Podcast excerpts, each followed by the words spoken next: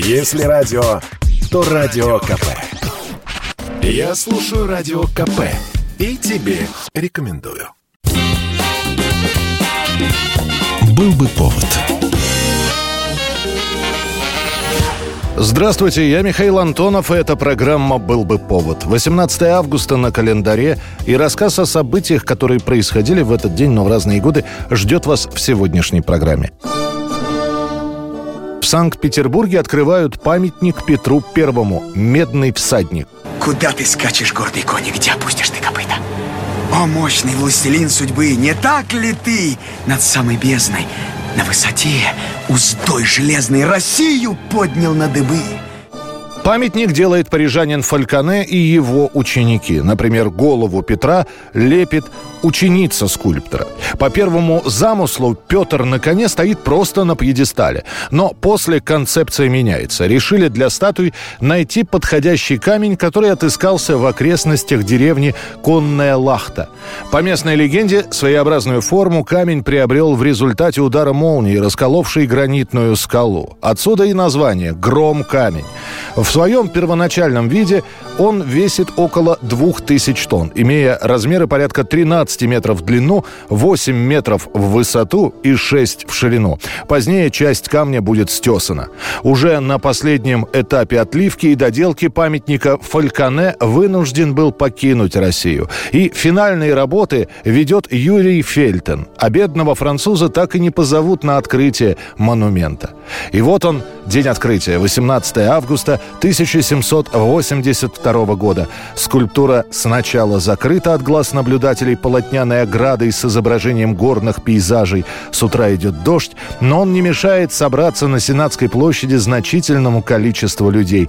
К полудню облака рассеялись, на площадь вступила гвардия, военным парадом управляет князь Голицын. В четвертом часу дня на шлюпке прибывает сама императрица Екатерина II. Она поднимается на балкон здания Сената в короне и парфире и дает знак к открытию памятника. Ограда падает, под барабанную дробь и под радостные крики столичных граждан полки двигаются по Невской набережной торжественным парадом. 1812 год. Отечественная война. Русская армия продолжает отступать. После двух дней жестоких боев наши войска под командованием Барклая де Толли оставляют Смоленск.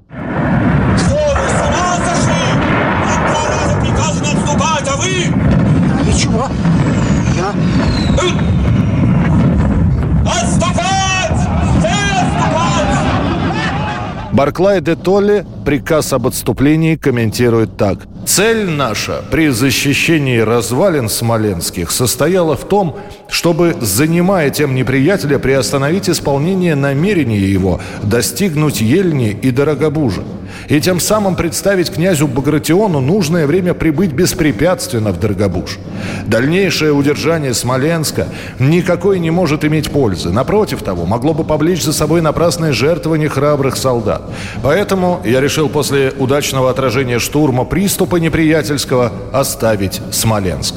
Однако находятся и такие, кто считает, что Детоли просто боится боев. В итоге в ходе интриг Барклай смещен со своего поста, а указом Александра I главнокомандующим русской армии назначают Михаила Илларионовича Кутузова. Правда, что Смоленск оставлен нашими войсками? И неприятель идет на Москву? Да, Ваше Величество. А утром на следующий день вступили французы в горящий и почти безлюдный город Смоленск. Наполеон въезжает туда на белом коне через Никольские ворота. Никто из русских его не встречает, не выходит к нему на поклон, не приносит ключей от города. Жители ушли вместе с армией. Отступая, смоляне сожгли мост через Днепр. Это поразило Наполеона, которого ранее везде встречали как триумфатора. А впереди была Бородинская битва.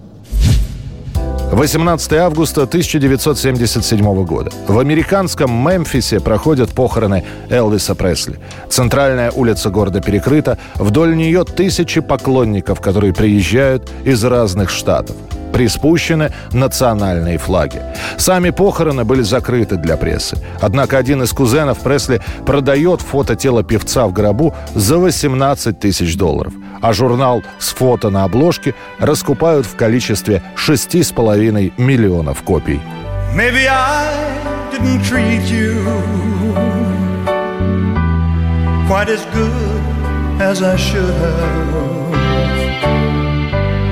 Maybe I didn't love you quite as often as I could have. Little things I should have said and done. I just never took the time.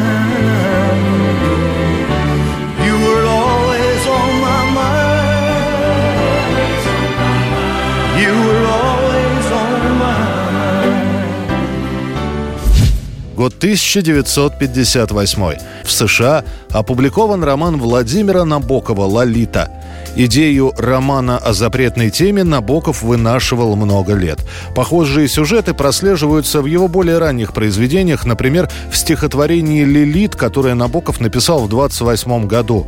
«От солнца заслонясь, сверкая, под мышкой рыжую в дверях, вдруг встала девочка нагая с речной лилией в кудрях». В романе «Дар» 1937 года один из героев и вовсе буквально пересказывает сюжет Лолиты. Цитирую. Вот представьте себе такую историю. Старый пес, но еще в соку, с огнем и с жаждой счастья, знакомится с вдовицей, а у нее дочка. Совсем еще девочка, знаете ли, когда еще ничего не оформилось, а уже ходит так, что с ума сойти. Бледненькая, легонькая, под глазами синева и, конечно, на старого хрыча не смотрит. Что делать? И вот, недолго думая, он, видите ли, на вдовице женится. Хорошо-с, вот зажили втроем, тут можно без конца описывать соблазн, вечную пыточку, зуд, безумную надежду и, в общем, просчет. Время бежит, летит, он стареет, она расцветает и ни черта. Пройдет, бывал рядом, обожжет презрительным взглядом. А? Чувствуете трагедию Достоевского? Скандальный роман «Лолита» изначально появился на страницах французского издательства «Олимпия Пресс», которое специализировалось на публикации эротической литературы. Однако произведение посчитали даже не эротическим, а порнографическим и изъяли из продажи. «Лолиту» запретили во Франции сразу после издания, запрет действовал до 1959 года. Также запрет действовал в Великобритании, Австралии и ЮАР. Ограничения на продажу «Лолиты» действовали в Аргентине и Новой Зеландии, а в Швеции вовсе сожгли весь тираж. Однако такое неприятие книги нисколько не ударило по самому Набокову. Напротив, его имя мгновенно стало популярным. А когда запреты на издание романа сняли, история о девочке-немфетке принесла автору сумасшедшие гонорары.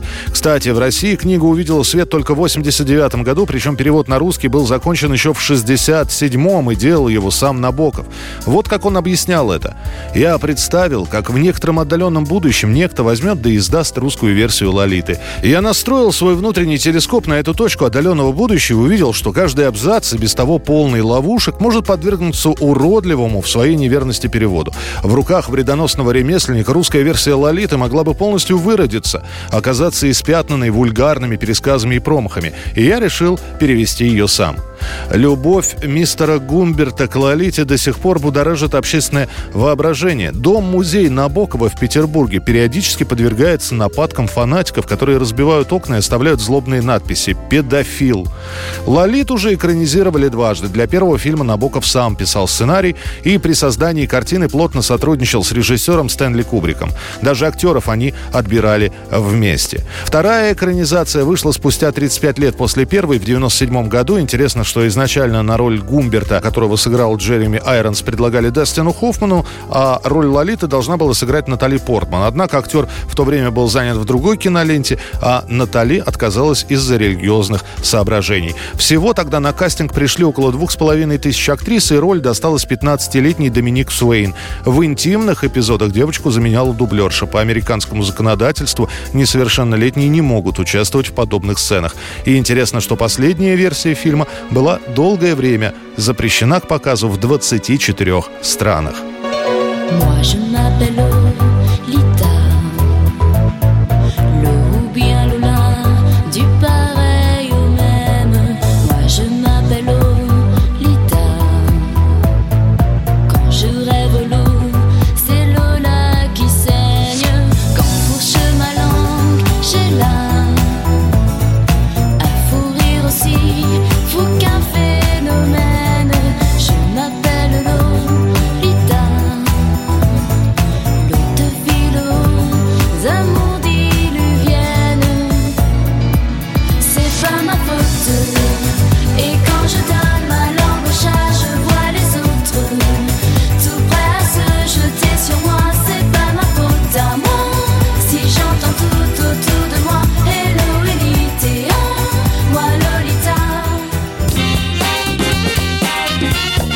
Был бы повод.